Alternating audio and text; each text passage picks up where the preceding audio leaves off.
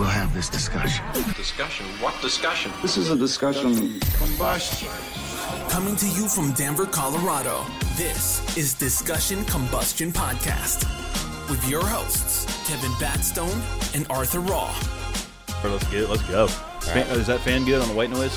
Can You hear that? I mean, it's uh, it's on the lowest setting, and we're gonna want that for sure.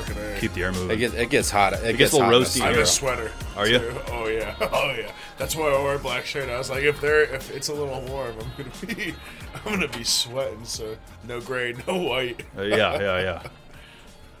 For Yeah, sure. yeah. I mean, you know, then you get some hot weather on top of it, and you get I've extra extra sweaty. I've been sweating all day. It's been a hot. It's been a hot summer, dude. Oh We're getting we're getting that heat. well, it's also because we've been getting little spikes of humidity Yep. because of the rain that we get. That's just that little little spark of rain, and you're just like, fuck, it's so hot. Yeah. and sticky. Yeah, you get like that rain cooled air in the afternoon, but then once the Yeah, sun comes in a little back out, it's it's full on fucking swamp nut It's city, rough. bro. It's rough. Swamp nut city. I don't like it, but hey, it's part of the summertime. Shit, I'll take that over the winter anytime. I live in Swamp Nut City. Literally, Swamp Nut City. Summer, winter, So anytime. you- You're basically a, a like bayou boy then. Uh, I if you mean, just- if I you mean, just my live in pants are. That's for sure. They're all Bayou boys. I mean, my boys down there are Bayou boys. I'm uh, born and raised in Colorado. So. So, yeah, I, I was about to ask where where are you from? So what part of Colorado? I actually grew up right down the street. Uh, I went to Cherry Creek High School. Nice. Greenwood Village boy. Um, I didn't live your typical Greenwood Village life. Okay. Um, most of the people that I went to school with, their dads were highly educated. Uh, you know, they've got law degrees, medical degrees, everything like that. My dad was uh, fresh off the boat from Greece. He came here when he was 14. Okay. And uh, my mom grew up in a trailer park in Texas. And uh, my dad started working for Red Lobster and a few other restaurant chains and ended up in Colorado working for Federal Junction. Um, and my mom was a server there. And one thing led to another. She was 18, he was 34. Oh wow. So significant difference in age. Okay. But uh, apparently they hit it off because they had a kid out of wedlock. Uh, that would be my sister. She was four years older than me. Um, and uh, then came I, and then my brother.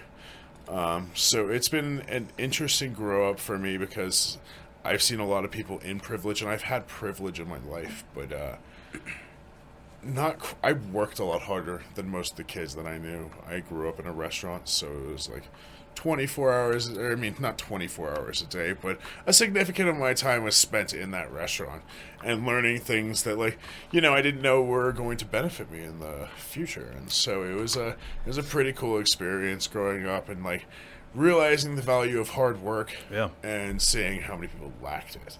Oh, for sure. I mean, I talk to a lot of successful people, entrepreneurs, people that have come up through the world, and they're like, "Man, where did I start? Start in the restaurant business." You know, I talk to a lot of these guys. You hear a lot of success stories. It it starts there. You, you really learn work ethic. You learn that hustle. You learn that customer service. You learn, you know, a lot of us learn there. I didn't, I didn't. I've never worked in the restaurant business. I did the grocery business for a bit, but I have a lot of respect for the service industry. You know, it teaches you a lot of skills You early. I feel like. you got to have respect for that. a lot of people that are in that industry get shit on on a daily basis and uh, you know the next day they come in with a completely different attitude than the attitude that where they got shit on because you know every day's a new day in that industry. You deal with new people every day. Excuse me. Uh, you deal with new people every day. You have new interactions new situations that you have to adapt to. It's a uh, it's a very adverse um, I guess situation that you put yourself in when you go into the restaurant industry.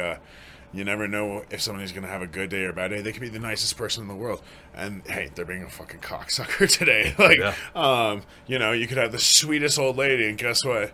Like, she just got some horrible news. She's going to be a dick to you, and you don't know that, so you have you don't know what's going on in anyone's life, really, unless true. you're vested in it.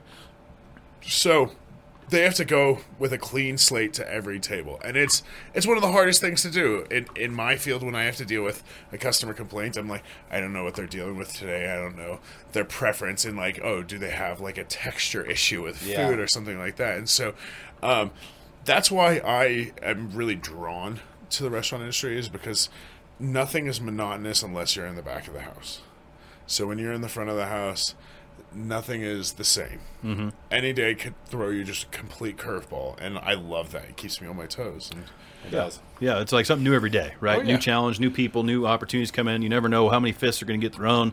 Right? It can get kind of wild. And you know, to give our, our listeners and viewers some some backstory here, we, we met Constantine at one of our favorite places to have a beer when we're done, uh, you know, recording and doing some uploads down at the View House here in Centennial. We have a lot of fun down there, and and uh, Constantine got to know us pretty well, being in, in and out of there, you know, week after week. And so we decided to have him on the show, man. I'm glad there, you're here. There was something about your hunky nature that, that brought me in. I, I was like, I, I got to talk to this the guy. magnetic attraction of the muscles. I- well, you know, we we had a little conversation before hitting this record button, and you know, I think we probably align with some of our, our foundation thoughts and how we perceive things.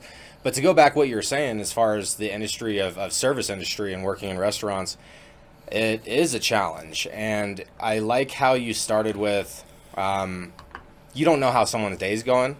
So a lesson that I was taught when I was young, um, I'm going to break it down a little bit, was to never to not take things personally, and because generally when someone is upset, they're just projecting their negativity outwards. So they're not necessarily upset at you; they're just upset at the world, right? Yeah, so, you're just in the way. It's like having Yeah. a thorn in your toe and you're the shoe. You're just facilitating that little push that's causing that irritation.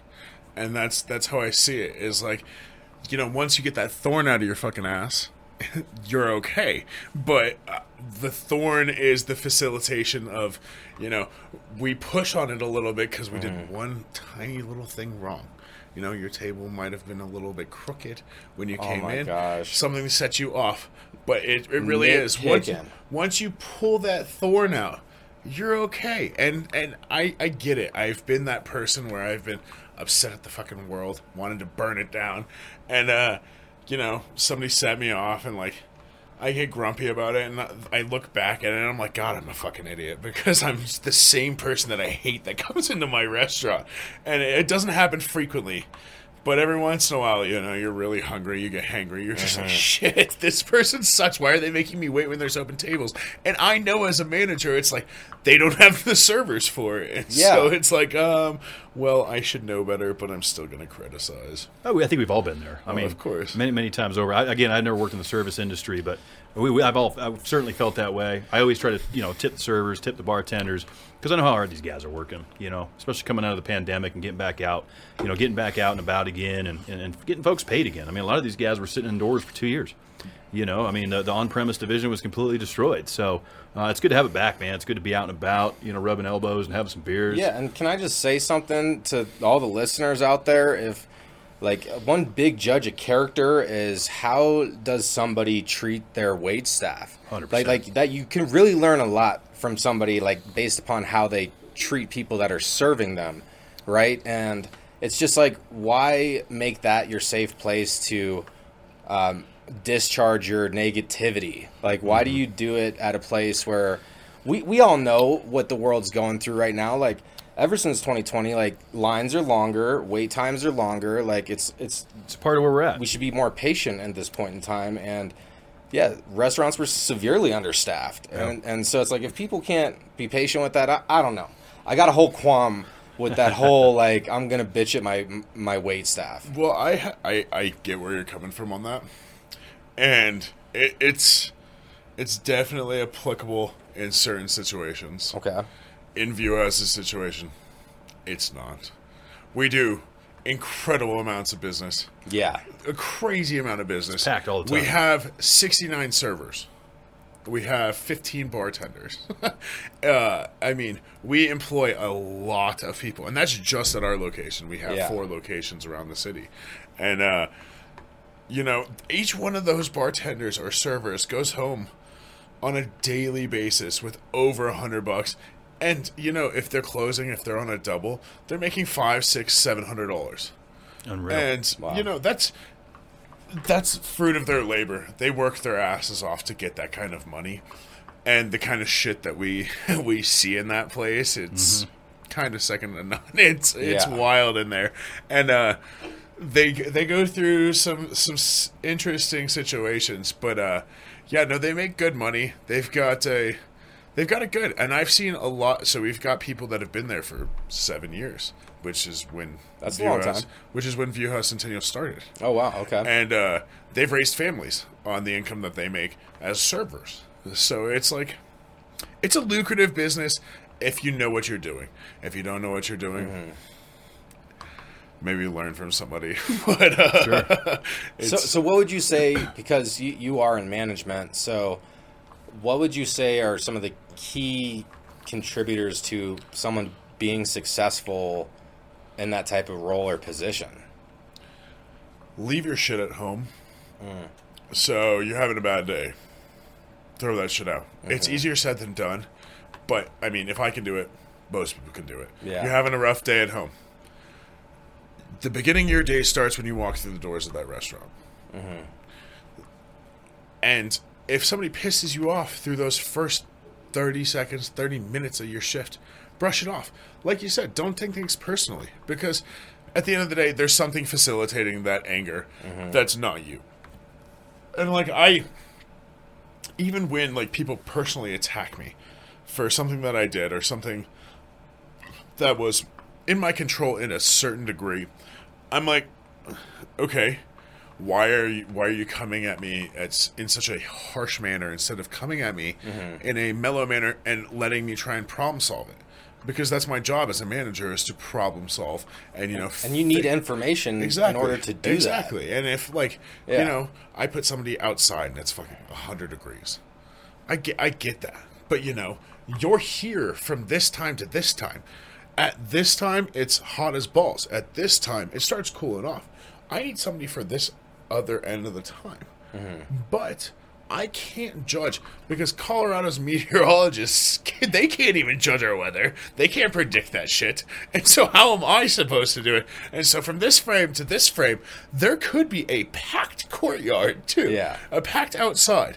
And so it's like you know. You got live bands in there and stuff. yeah, like we have a it's- live it's band it's tonight. a busy spot. We have a It is. live band tonight. We have a live band tomorrow night.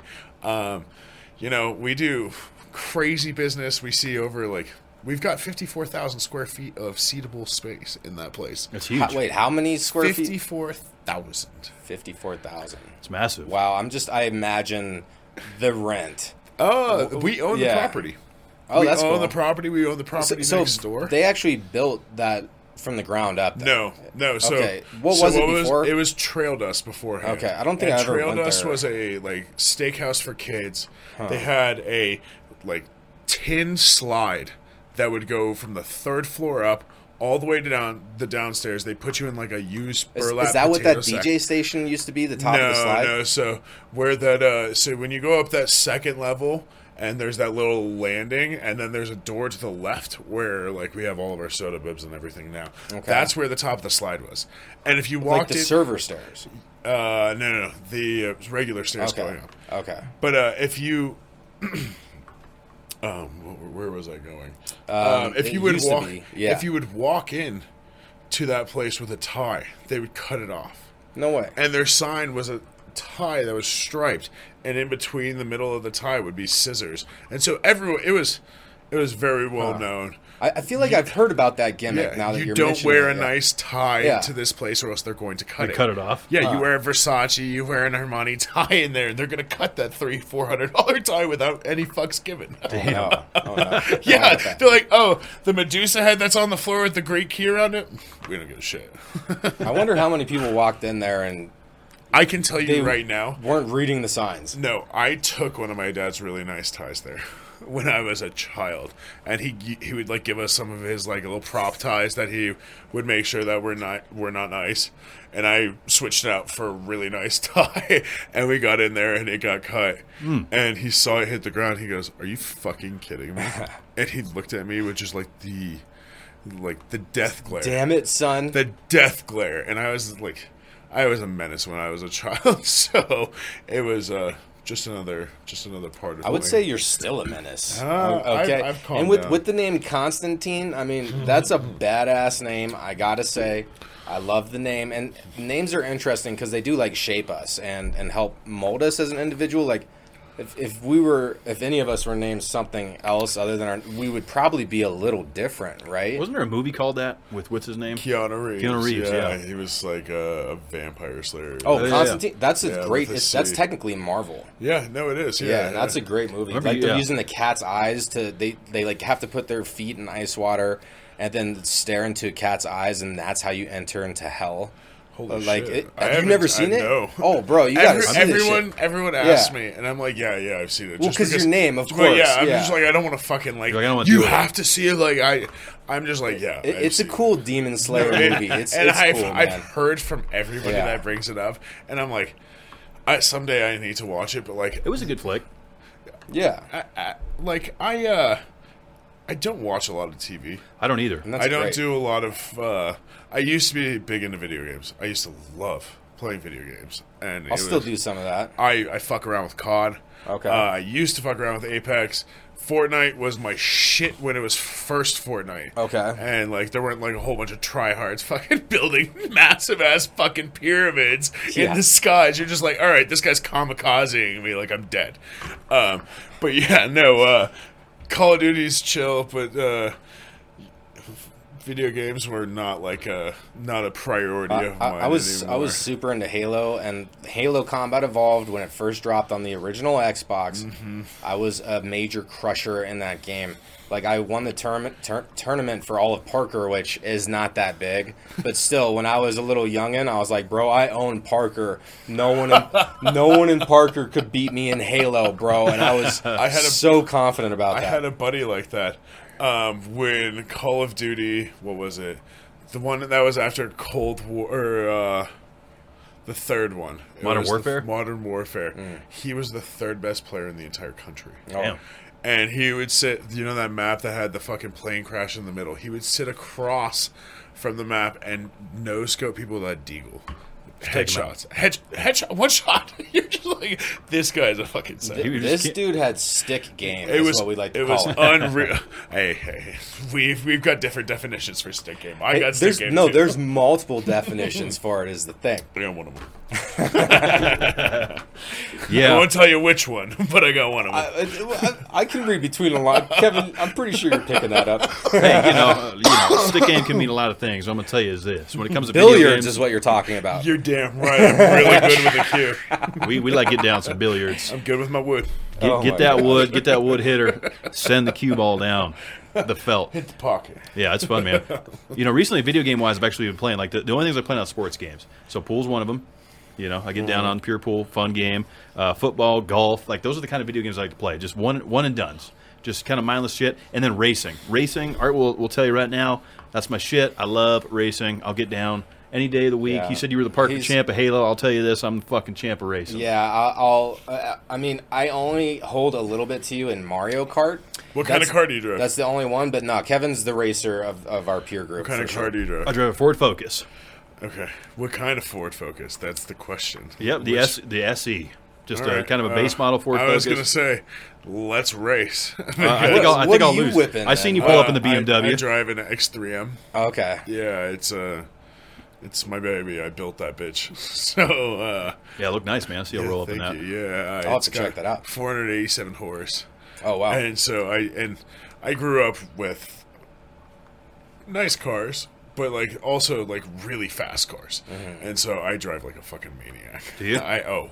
You're you're the guy that gets so close that you see my fat sticker on the back of my Oh, on the back of the whip. I know what I like to do. this is like reckless.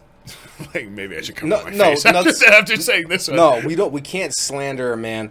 I believe you. I, I did have a um, back in the day a manual uh, Subaru Legacy 2.5 turbo sedan. I, I fucking love that car. I kind of regret selling it.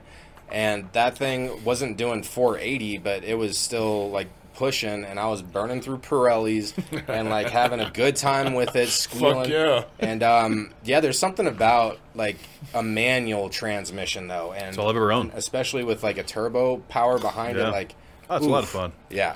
Oh yeah, yeah. I mean, it, Is yours manual? No, no, but it has Tiptronic, Uh-huh. so I can drop gears, pop it, and hit like fucking six thousand